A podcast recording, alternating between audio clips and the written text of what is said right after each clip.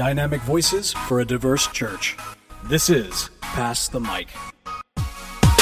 Greetings and God bless. Welcome to another episode of Pass the Mic, dynamic voices for a diverse church, powered by The Witness, a Black Christian collective. I'm your host, Tyler Burns. You can follow me on Twitter at Burns23. Follow at your own risk.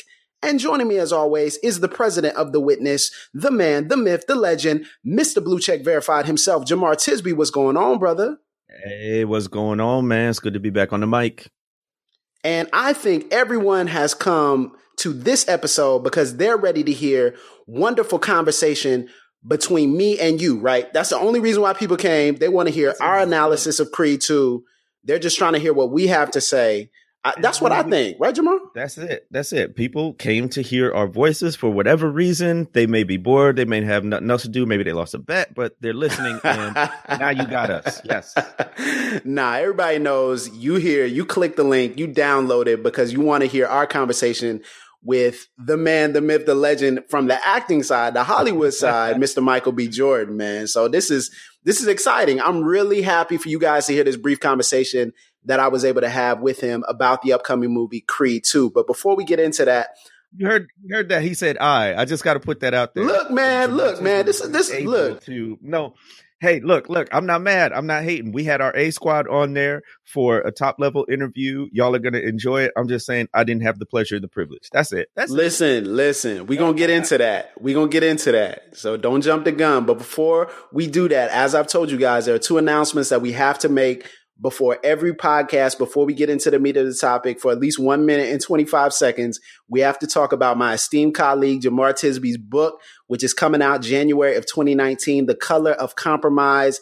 It's doing crazy numbers already on Amazon, which I want you to talk about in a second, Jamar. But y'all go out and pre-order this book. Go to thecolorofcompromise.com. It's a powerful book. I've had the privilege of reading and writing an endorsement. Jamar had to pay me only $50 for the endorsement, so it was real cheap for him. It's a cheap deal for me to just write now. I'm kidding. But it's a wonderful book, and I just want you to talk a little bit about what's going on behind the scenes because you're doing great things on the charts already, brother. Well, so, you know, when you write a book, it's not just writing it. It's learning sort of the publishing business. So I had a chance to sit down with the publishers, and they were telling me, they put me on game, right? Like the whole book selling game is on Amazon right now. Everybody buys books on Amazon. You know it. You listen and you do it. I do it too. But what that means is that the standalone stores, the brick and mortar stores like your Barnes and Nobles and whatnot, they order books based on the pre-order sales online. So pre-order game is everything. And thanks to the support of our listeners, the folks who have accessed The Witness and other outlets in the various different categories, the relevant categories, it's a number one new release already. And we still got 2 months to go. So it's been amazingly positive feedback. Thank you all so much for your support. January 2019, but you can pre-order it right now on Amazon. Or you can also go to thecolorofcompromise.com for more information. And we have to talk about October 4th and 5th of next year. Yes. The Witness is doing a national gathering, a national conference in the Windy City, Chicago, Illinois, where the theme will be joy and justice. It's going to be exciting. Our team is in the throes of planning this wonderful event and securing the speakers. And so there's going to be more that comes out about this soon, but we just want you to lock down those dates, October 4th and 5th. They need to be there, Jamar. There's going to be some stuff that's going to surprise them, and they need to see it for themselves. They don't need to hear people talking about it on Twitter. Look, we have been doing some brainstorming sessions among the team, and folks are thinking out of the box. I'm really excited just at some ideas that we have. But in the same breath, I have to say, you know, I personally, as president of The Witness, had put this conference off for a long time.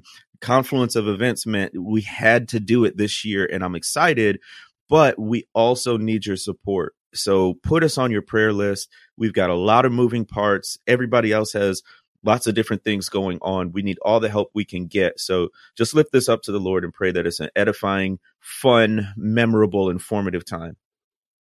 Absolutely, man. So again, we have a conversation with Michael B. Jordan that we're going to be getting into just in just a few minutes, but I want to set up just the frame of how this episode is going to run because it's a little bit different than some of our normal episodes and what you're used to hearing here on Pass the Mic.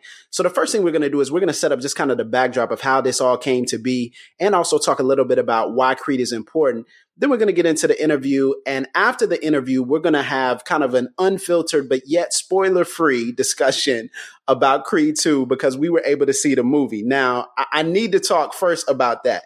We were able to see Creed 2 and in advance, weeks before it came out. And so, Jamar, what was that experience like for you? It was dope, man. I mean, first of all, it was like out of the blue. You called me and were like, hey, man, what are you doing Wednesday, like 2 days from now? I was like, I don't know, stuff. And he's like, you want to come to Atlanta? I said, well, like a lot would have to fall into place for that to happen. Like I had a class I had to help teach. I had papers due and all these things. And it just so happened to work out that both you and I were able to drive out to Atlanta last minute. And it was wild, man. I don't know. Hold on. Nah, because you're not telling the truth. When Jamar heard from me, look, I need you to meet me in Atlanta. There's something going on. I think we might be able to see Creed 2. You know what Jamar told me? Jamar, you know how when you invite that person to the party and they're like, who all there? Jamar, who all there'd me? He's like, well, who all gonna be there? Like, I'm like, bro, come on, I'm gonna be there. Like, I'm gonna be there and we're gonna get you in the movie. Like, what's the deal, man? Come on, man. This brother was like, I don't know, man. Like 6 hours for no movie. I don't know, man. I just gotta read this Roots documentary again and I gotta write down more about racism. I'm like, bro, leave the this is joy. We joy and justice, man. Leave the stuff down and come and come to Atlanta for this, man. But he's right though. Everything had to like break just right for both of us to be there. Yeah, it did. And I got there. I think it was supposed to start at like 7. I got there like 7:06. There was this big old line out there. They ran out of seats. I'm like, but wait a minute. My homeboy's already in there. So I walk up like everybody's mad because they said they're out of seats. And I walk up and I'm like, I'm with Tyler Burns. And this is what happens when you blue check verify. You just walk up. You skip the line. Jamar used to it. He's like, I'm going to just skip the line. There was somebody else. There were two people at the table. The first person didn't know what I was talking about because she was trying to manage the whole line and all that stuff. But the person next to her was like her manager and whatnot. And she heard Tyler Burns. And she's like, oh, yeah, he's got your wristband. He's already in there. You're cool. And I'm telling you, there were these two big bouncers at the door. So you needed your wristband. They weren't going to let you in. So that happened and got in there just in time. And the who all going to be there? I don't know if you tricked me or what, but I was shook. When I got Look, man, I didn't know Michael B. Jordan was going to be at the actual film. I had no idea. And this is where I have to talk about the connect. So people are like, how did you get this connection? Like, what's going on here? And it's basically through the podcast. There is a lady named Don Shell Carlton, who's now one of our best friends. And she works with Eden Digital Group and Grace Hill Media. And so shout out to Don Shell because she's been listening to the podcast for a while. And we've been having this ongoing conversation about what would it look like to make sure that outlets like Pass the Mic and similar Black Christian outlets have the opportunity to go into Hollywood and ask questions and talk through and cover what would typically be just reserved for mainstream outlets. And so she opened up these wonderful opportunities for us. And there's another opportunity that I actually got as well that I can't talk about yet, but I really want to talk about. Just give it a few months and I'll be able to talk about that. I don't even know this one. Okay. Yeah. So this goes. No, I told you about this. Anyway, okay. You're doing it again. You were all there in me again. But nah, so shout out to Don Shell. And also we have to shout out Warner Brothers and MGM for allowing us to come to the ATL screening. Michael B. Jordan was there. The director was there. A couple of the other cast members were there. And it was a great experience. And we also got to see our friend Amina Brown as well. So we sat with her and her husband, Matt. So shout out to Amina. And it was a great experience. Now, I have to talk about this because when we talk about what it means to go to a movie like Creed, Creed is the extension of the Rocky franchise. And everyone talks about Rocky with this nostalgia. Like they're like, man, my dad and I, we used to watch the Rocky movies around the holidays or around Thanksgiving or what have you. And that's true. That was my experience as well. Like my father was an amateur boxer. He raised me to be this boxing head and love all these different fighters and watch old tapes and the grainy footage of the fights, back in the 40s or the 50s. And so I grew up watching Rocky and I knew it was dramatized, but I had this knee-jerk reaction that I was just rooting for Rocky, right? I was just rooting for Rocky. Rocky's the protagonist. Rocky's the hero. And that was you, right, Jamar? So you rooted for Rocky. I mean, that's the way they set it up. Absolutely. He's the protagonist. He's the one who's the story centered around us. So of course you want him to win. Exactly. So that's the way they set it up. So he's the protagonist. But what a lot of people don't understand is that Rocky as a film franchise is set up like this internal boxing hardcore fan conversation. So I have to kick this to you, this article by my homeboy, Bradford William Davis. And it's an article on his website that he does with Morgan Lee called Foul and Fair. And the article title is Creed Nails Muhammad Ali's Legacy. Now, this was about the original Creed. Now, I think I talked about this in the original Creed discussion that we had. I think I referenced y'all this article, but it's so good. 3 years later, it's still just as good as it was when I read it the first time, because he talks about some of the subtext of the Rocky franchise. So go Google that. I'll put it in the show notes as well. Creed Nails Muhammad Ali's Legacy by Bradford Davis. And so the idea is, as a boxing fan, you know that one of the great boxing champions was this guy named Rocky Marciano. Now, Rocky Marciano, he retired 49-0 as the heavyweight champion. And there's this idea amongst casuals, as we would say, casual boxing fans, that when you talk about a fighter, you have to go by their record. So the best fighters are undefeated. Their best fighters have the fewest losses. And so that's why people say this thing like Floyd Mayweather is the greatest of all time, because he was 50-0 or 51-0 or what have you, right? Now, as boxing hardcore fans, we take offense to that, right, Jamar? Like, we take offense to that because it just isn't about the losses. It's about who you fought, and it's about how you challenge yourself. So there's this internal boxing conversation that just because someone's undefeated doesn't mean that they're better, right? So just because Floyd Mayweather is undefeated, he's better than Manny Pacquiao one-on-one, but if you talk about their career, you talk about how many weight classes they went up, you talk about how many championships were won, you talk about who fought who in their prime, well, then you talk about, okay, well, Pacquiao's career might be better than Mayweather's. Maybe it's not, but it's at least an argument, right? It's the same thing with Sugar Ray Leonard and Roberto Duran. Sugar Ray Leonard might have lost to Roberto Duran, then came back and beat him and might have made him quit. But if you look at Duran, if you look at all the weight classes he went through, you look at all the people he fought, you're like, man, well, actually, Duran probably had a better career than Sugar Ray Leonard. And I'm taking you into this conversation because it's important. This is the conversation that boxing heads run into with casual fans when they ask the question, who would win, Rocky Marciano or Muhammad Ali? Who would win if they fought? Now, me, as a boxing hardcore fan, I say, Ali would kill him. Like, Ali is crazy. Like, Ali changed the game when it comes to heavyweights with his speed, with his power, with his footwork, with his movement, with his ring generalship. I'm sitting back and I'm like, man, of course, like, Muhammad Ali would win. But they're like, nah, he lost. He got beat by certain people, whether it's Joe Frazier or Larry Holmes or what have you. And so I sit back and I'm like, nah, man, that's not the thing. Like, come on. And so we sit back and we're like, why did people cling to Rocky Marciano as an undefeated heavyweight champion? Why did they mythologize Rocky? And the truth of the matter is, Bradford talks about it in an article, is because Rocky Marciano was a white heavyweight champion. And the fact that he was a white heavyweight champion meant something. And he was one of the last white heavyweight champions for quite a while. There was a huge gap after boxing was integrated, after there was a little bit more equality and dignity for boxers to boxers of color, and particularly black boxers, to actually have respect and recognition within the industry. And so think about Rocky, that Rocky Balboa is literally a stand-in as an example of Rocky Marciano, right? Wow. And who did they cast as his protagonist? Well, they cast Carl Weathers, who portrays this handsome, fast-talking, you know, quick, powerful footwork, flash and dash, you know, everybody's favorite. They portrayed the Muhammad Ali avatar, you know. So Bradford talks about all this, man. And so it's really interesting when you think about the fact that you were rooting for Rocky.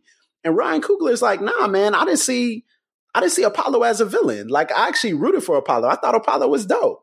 And so what this Creed franchise now is, the continuation of the Rocky sports films, the continuation of the Rocky franchise itself, Creed is kind of this film case study on how to decenter whiteness. So it's basically like this case study on how do we shift the perspective away from just looking at Rocky as the hero just simply because he's the one who came from maybe more humble beginnings, or he's the one that came from a certain environment. And how do we shift that perspective. And so Creed, the first movie, does that brilliantly, and then Creed 2 continues it. So I just want to give that backdrop because I think a lot of people don't realize why this is important. What's important because it's shifting the perspective, and it's shifting what we like to talk about all the time is it's shifting the narrative. And there's a narrative that is promoted, that is prominent, that is typical. And how does Creed and how do we as believers, how do we as Black Christians flip that narrative on its head? And I think Creed gives us a film study on how we do that. Yeah, so this movie is decentering whiteness, the Hollywood version. And when you do that, it's amazing what a rich perspective you get just by switching the narrative, right? Flipping the script, literally, right? So they did a wonderfully updated version, right? It's contemporary from the soundtrack to the cinematography, all of that, while at the same time still holding on to the grittiness, the tension, the drama of the original movie. So they really did a fantastic job. I can't wait for y'all to see the movies. Yes. And so before we get into talking all the details about Creed 2 and what we felt about it and some of the analysis and the themes and our reactions, we want to get into this conversation with Michael B. Jordan himself. We actually got just a small slot in a press junket. So you know how that works. He's moved from outlet to outlet. So all the people were like, man, ask him questions about Killmonger, ask him questions about Vince Howard, ask him questions about all his other roles. Well, I added in just a little bit at the beginning, so I made a nod to those roles, but we had a short period of time. So maybe next time when he comes on for the expose, you know, the full hour-long interview, hint, with The Witness, you know, then we can talk about that. But in the meantime, I hope you guys enjoy this conversation that I was privileged to have with Michael B. Jordan. Check it out.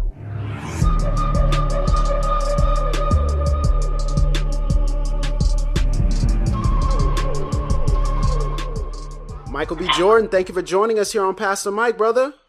Pass the Mic, man. Thanks for having me. Appreciate it. Man, so I just have to ask this question. This is more of a framing question.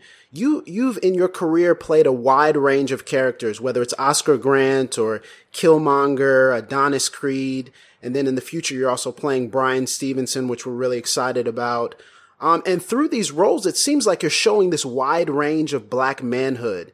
Is that an intentional choice on your part, or, you know, is that something that just came about? And what do you think is the effect of that sort of representation for the Black community? I mean, I think it's partially, on purpose, and then, the other part is byproduct from the type of projects that I'm into, the story that I want to tell. I feel like the representation aspect of it all is extremely important, to inspire the next generation of actor, writer, producer, director, editor, script supervisor, crafty, all the options and the positions that they didn't even know were available, or didn't know that those were options for them, is extremely important to me. So, and then it's also really important to have these kids dream. I think dreaming and being able to see themselves in a larger-than-life type of way is really important for a child's development and ambition. No, that's good. That's good. Now, I've heard some actors talk about their characters and say that behind the scenes and behind the camera, they craft the backstory that the audience doesn't see, maybe fill in those details that aren't explicitly in the script. And so everything from their friends to their family life to their day-to-day activities or what have you. When you think about Adonis and his character, how would faith or church or even a relationship with God, do you think that's part of his backstory? Well, as far as Adonis' backstory? Yes. I mean, I'm not quite sure. I don't think that wasn't a conversation that we've had necessarily for this one specifically. I know me personally, I grew up in the church, I come from a very spiritual family, spiritual background. So, the essence of believing in a higher power and that spirituality is something that I think is threaded into, this character for sure. That's good. Oh, yeah. And speaking of kind of the intensity of that, you dig into really intense emotions in this movie, and there's elation and there's agony and there's just a mix. And as an actor, that's your job. But as a human being, it seems like that would take a toll on you personally. So how do you recover in real life from these emotions that you're experiencing and displaying on screen? Therapy. I think just time. and just to decompress and to shake off a character, you know, and try to become somebody else, try to get back to who you are. You know, I think every role isn't the role that you go full into, you know, method and really deep dive. You know, I don't think every role is that, not for me anyway. But when you do have the opportunity and a character that's worth really, you know, diving into and really, you know, melting into that role, sometimes, you know, it takes some time to get up out of it. Right. No, I can imagine. And, you know, what we love about boxing on the podcast and what we love about boxing personally as men is that even though you're in the ring facing someone else, the first movie kind of hits on this point that the biggest opponent is really yourself. And so in physically training for this film and learning about boxing, what have you learned about yourself and your own willpower? You know, perseverance. The fact that pain is temporary, the physical pain.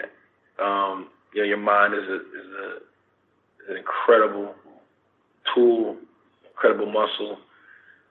Something that's able to, you know, to push you to places that you didn't think you were capable of going. You know, I feel like, you know, being able to see several steps ahead, you know, I think like boxing is a game of chess.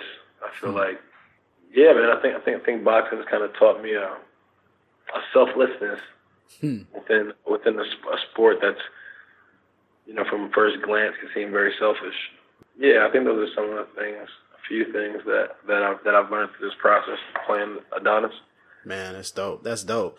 Now, just a couple of more questions. There was one scene in particular that I saw in the second film that really, it was a subtle scene, and I don't want to give it away to the people who haven't seen it, but I'll just say that you came back home to Philly and you walked back into a restaurant, and Adonis walks back into a restaurant that he regularly attended before he was famous, before he was well known.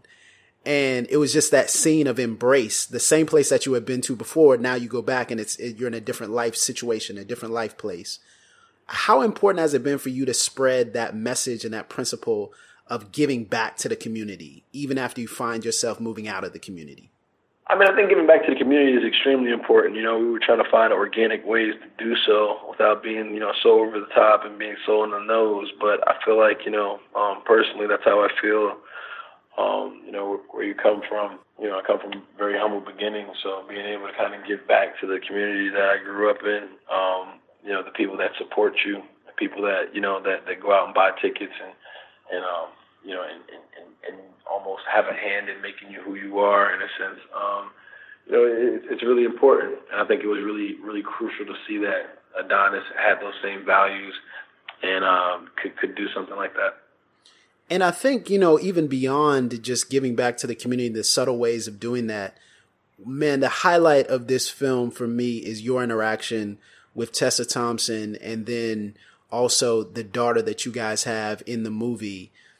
How important were those scenes for establishing the heart and soul of this film? Because even beyond the action, which we love, which we know, which we expect, it's so thoughtful and it's touching and it grips you emotionally. How important were those scenes, or were they as important as the boxing scenes or the scenes within the ring? Yeah, I think the boxing is really in the backdrop on this one, man, and yes. The character, those relationships. It's a love story also. I think it's right smack dab in the middle. You know, Tessa is such a smart actress, smart person. You know, she really challenged us to think outside the box and held us accountable and honest for, you know, the portrayal of like strong 360 women on screen with their own agency and their own wants and desires that aren't just motivated, you know, by what Adonis wants to do. So to be able to play a character that's becoming a man, you know, you know, going to be a future husband, is a father, you know, and that theme of family, having his own tribe, I think was really powerful. We really wanted to show what young black love was looking like, you know, nowadays, and especially between two professionals, you know, one trying to be world champ, the other one, you know, a successful artist in her own right, and where's the compromise between the two? You know, you have these, you know, quote unquote power couples, or you know, we're in an age where you know, women, you know, aren't just, you know, quote unquote sitting at home being housewives. No, they have their own career. They have their own things that they want to do and be successful and very, very good at it. How us as men can support that and to you know, that give and take, you know. I think that was really for us to kind of show on screen because that's a reflection of life. That's the way it should be. Thank you so much, Michael. I appreciate it, man. Appreciate it, dude. All right. Be blessed. This episode is brought to you in part by Baker Publishing Group. Most of us don't want to spend our lives being time wasters, space takers, binge watchers, or game players. We want to be difference makers. But maybe we make changing the world a little more complex than it really is. Making a difference isn't measured by a viral post or a name on a building. It isn't determined by a following or a fan base. Want to make a difference? Focus on just one person at a time. That's the secret of the way of Jesus. In his newest book, One at a Time, Kyle Eidelman invites us to better understand the surprising habits of Jesus and the power of small things done with great love. He challenges true disciples to fully commit to the unexpected Jesus way of changing the world by loving people one at a time. Baker Bookhouse is pleased to partner with Christianity Today to offer a special discount on your copy of One at a Time. Visit BakerBookhouse.com by February 28, 2022 and use promo code 1-2022. That's ONE 2022 to receive 40% off with free shipping.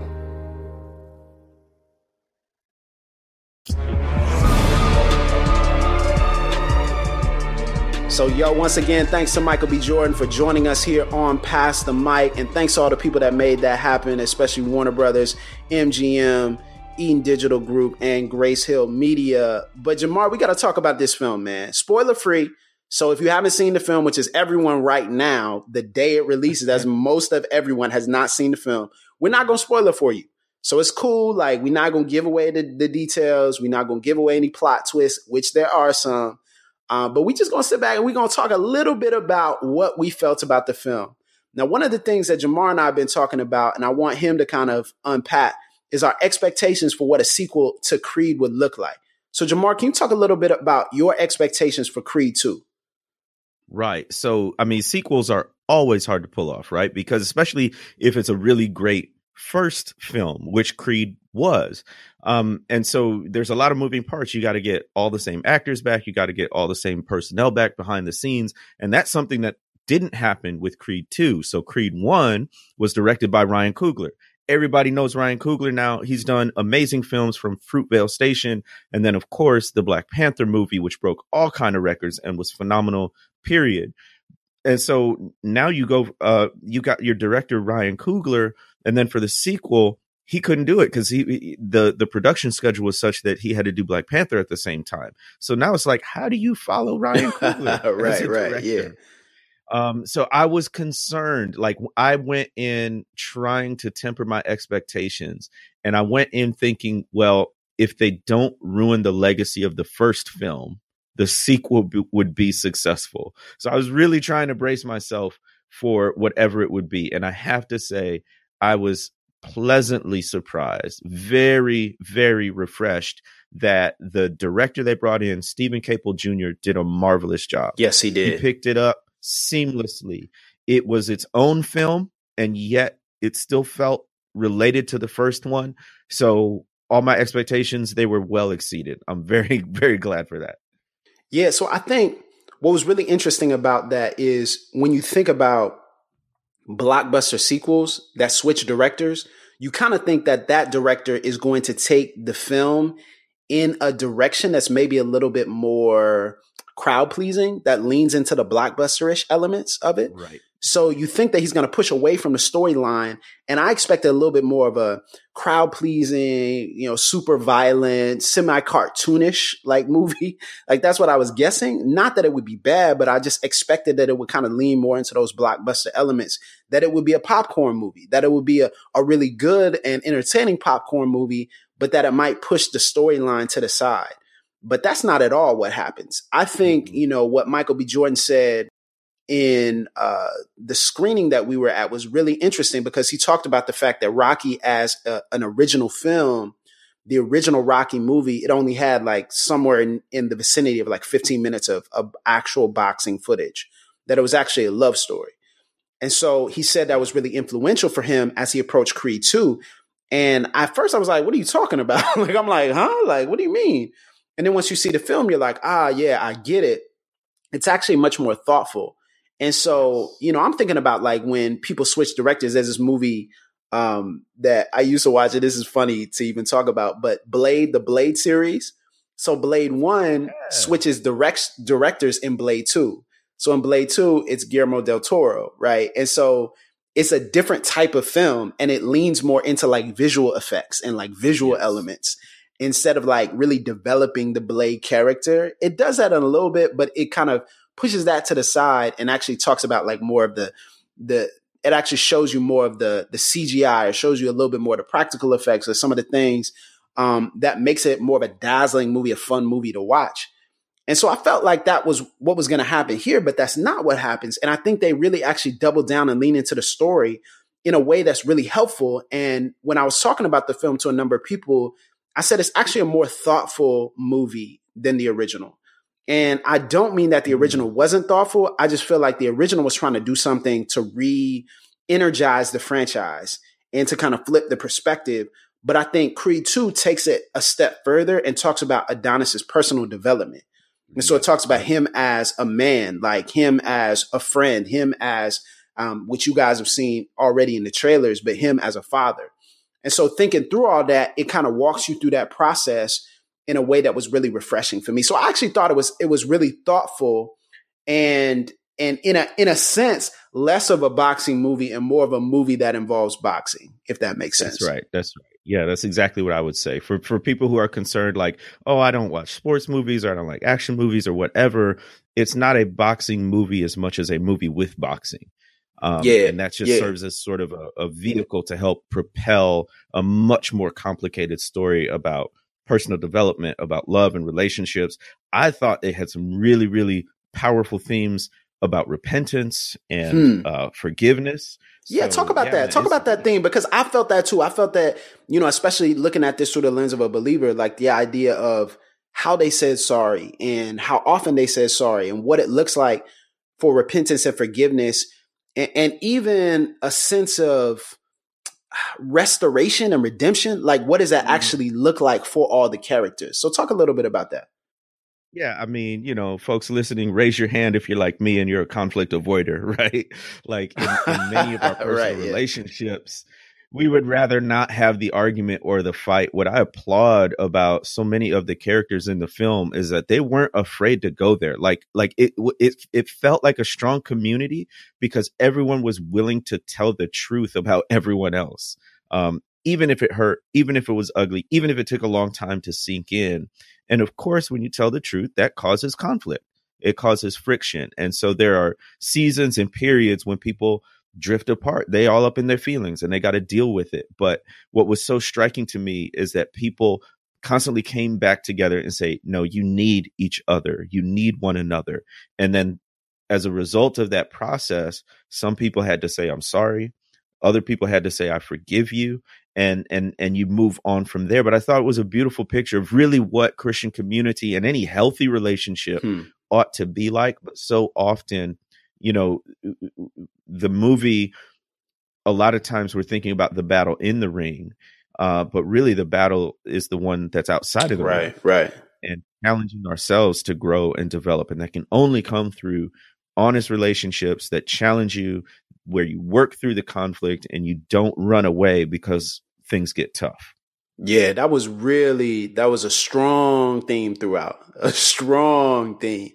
Another thing that I really liked that it did was a lot of the villains in the Rocky movies, in the original Rocky movies, are caricatured. So I feel that the villains are done in a way, I mean, we even talked about it before the interview, really well. You know, where Apollo Creed is kind of a caricature. Now, eventually he becomes a friend to Rocky, like eventually becomes his best friend. But even how you think of Apollo, let's say Rocky 4, you think of Apollo Rocky 4 still in the same caricature because he's this, you know, loud talking, you know, brash, this guy ain't going to beat me. And what happens then? That gets him killed. Like that gets him in trouble. And so it's kind of even again that caricature of, oh, if you keep talking loud, someone's going to eventually, like, pride comes before a fall. Like, just based upon the fact he's promoting a fight, that now that means that, oh, he brought this upon himself. And it's like, yeah, it's still like you're still caricaturing Apollo Creed, like, to a certain extent. And so Apollo was kind of used as a vehicle to talk about Rocky. Like, Apollo was kind of used as a vehicle to kind of talk about Rocky's regret as a man and as a friend. And then you take, you know, like Clubber Lane in Rocky 3, total caricature, right? Like sensationalized, over-sexualized, brash, you know, angry, violent black character.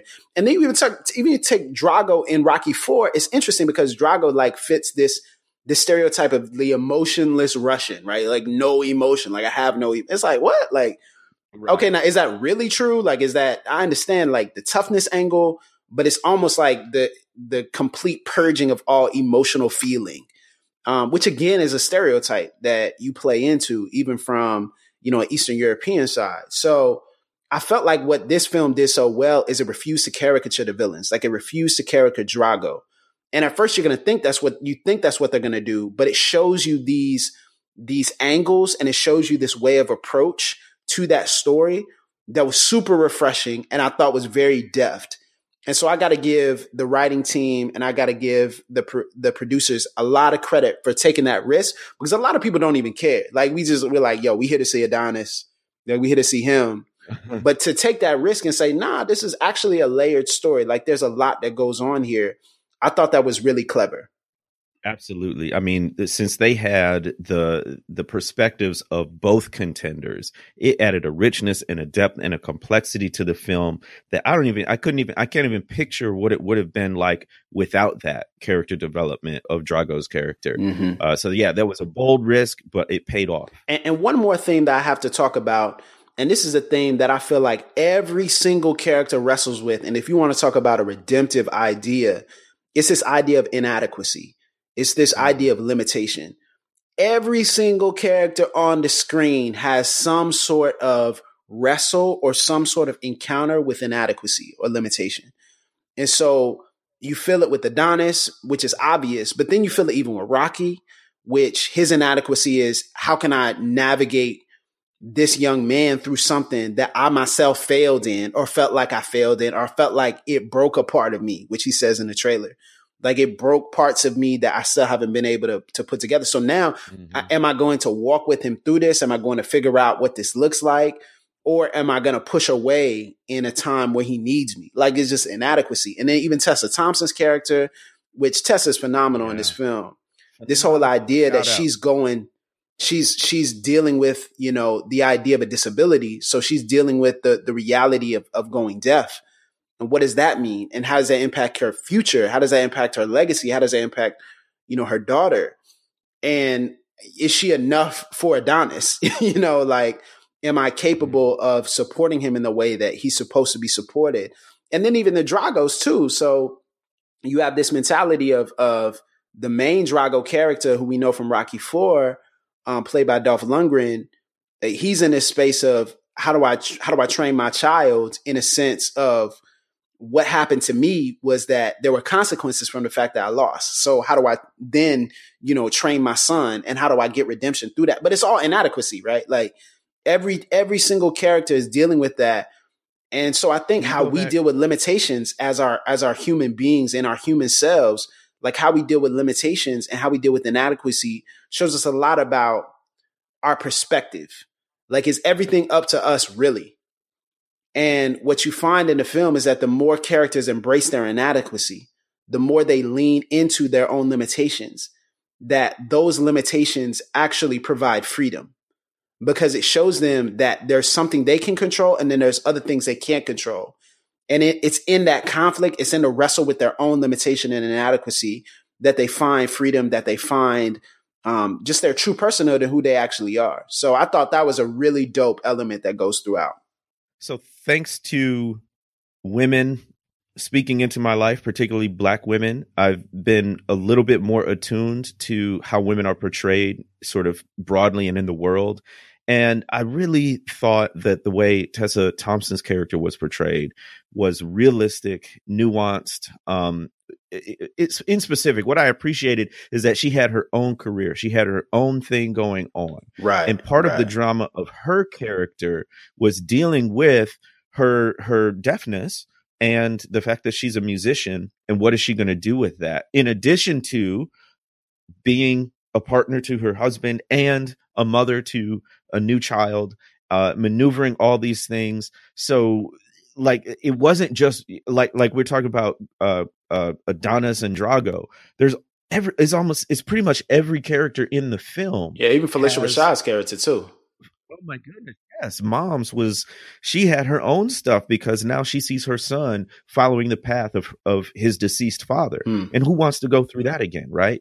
So they did all of these sort of, every character had his or her limitations. Every character had her or his struggles, and yet it didn't feel disjointed. It didn't feel like we're trying to keep up with 5 or 6 different storylines, right? So, right. I mean, again, just really good storytelling that didn't hop, skip, and jump over the hard parts, but actually said, no, the hard parts are the story. And I think that's true in our lives too.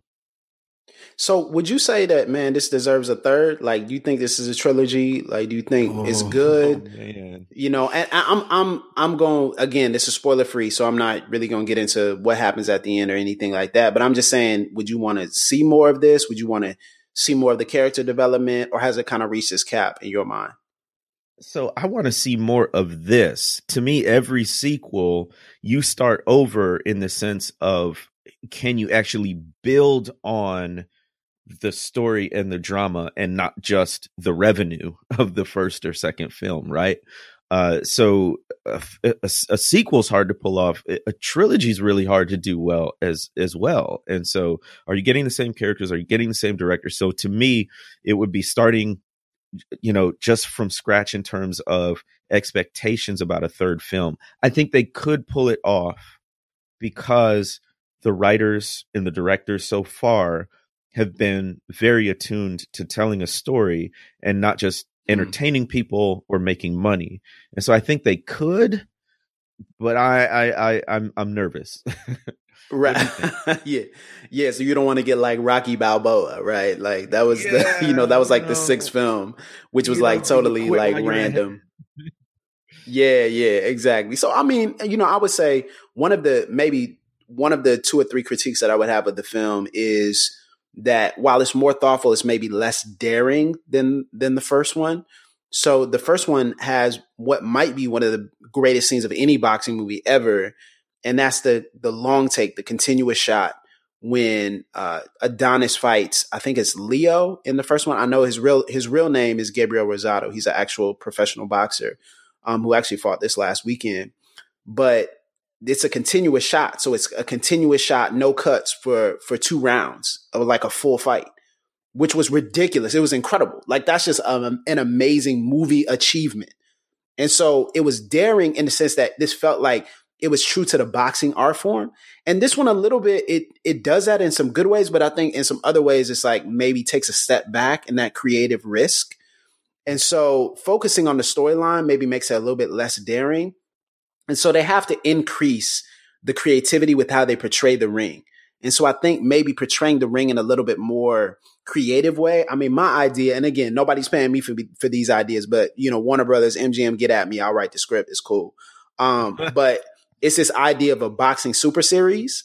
And so one of the things in boxing is when you have a super series, which is a tournament where guys get together, and it's not like they're fighting all in the same week or all in the same month. But over the course of time, whether it's 6 months, 8 months, 10 months, or a year, or even longer, you have a collection of 6 to 8 fighters who are just basically battling it out in a tournament. And so I think that might add some contours rather than just a solo villain, you know, kind of having a complexity of people. Maybe you show the boxing community. Yes, it's about Creed, but it's also about Creed's place in a larger boxing community rather than just Creed's own personal journey. So I think that would be really interesting. And then to kind of focus on the stuff that happens in the ring again, but then connect that in a really deft way to what the first one was doing as far as a creative risk. And again, nobody's paying me for this, but hey, look, if y'all want me to write this thing, I can map it out for y'all. Okay. I can map it out. I got it written down somewhere in my journal. But I think that would be really cool because I think this one maybe takes a step back. It's still a crowd pleaser. and it's still a ton of fun. And those training scenes are absolutely ridiculous. And I don't know about you, but I had to hit like about 2,000 sit-ups after that training scene. I was like, nah, man, I can't take my leaning to go see this without hitting the sit-ups, bro. Like, you know what I'm saying? So, yeah, thanks for that, Michael. I appreciate it. Yeah, if you don't love me for my dad bod, you don't love me. Yeah, you know what you get. Like, yo, you know what's going on. But you know, I think that would probably be helpful if they could do that. So minor critiques, but I think that's really, and I mean, even the way in which they portray some of these things, I think is interesting. And so I think even how they portray Rocky as a character now, like I think it could evolve, it could grow. And you know, maybe we change that. Maybe, you know, I just think there's a lot of different ways of approaching this. That would be really refreshing. Leaves it open. Right. Like a good story leaves it open ended. You can take it in different directions. So I think it's there if they want it. I'm just like, y'all keep flirting with the edge here. You know, you got a good thing going. Do you want to risk driving? Nah, man, just shoot your shot. Like, nah, man, that's old school logic, man. Nah, keep shooting. Like, we some Steph Currys out here, man. Nah, we ain't going to be like, oh, we gotta get the perfect 100% percentage. Nah, man, shoot your shot. Keep going. Okay. Nah, man. I want to see him take some risks, man. Let's see what's good. Like, nah, I think you got more stories in you. It's just whether or not they really want to go down that road. But I want to see if it's not Michael B. Jordan, if it's not Tessa Thompson, I'm kind of like, nah, they got to stay in. Yeah. They got to stay in for sure. So don't kick them out. But if you keep them in, y'all can keep going for however many movies y'all want. And I'll be, you know, taking Trinity and, you know, my other kids, Lord willing, you know, to this for years to come. So Creed 2 is dope, man. Hope you guys go and watch that. And I hope this was encouraging for you. Is just kind of a different format of how we do things here at Pass the Mic. You know, we do this thing called Pass the Remote, where we talk about different shows or movies at, you know, intermittent points. But hopefully this gives you some sort of look and peer into kind of our thought process as Black Christians of how we think about art and how we think about just the interaction of the storylines that we see. So hopefully this was encouraging for you guys. And man, we can love Jesus and we can love art too. Like there's no conflict there. It's not mutually exclusive, I promise.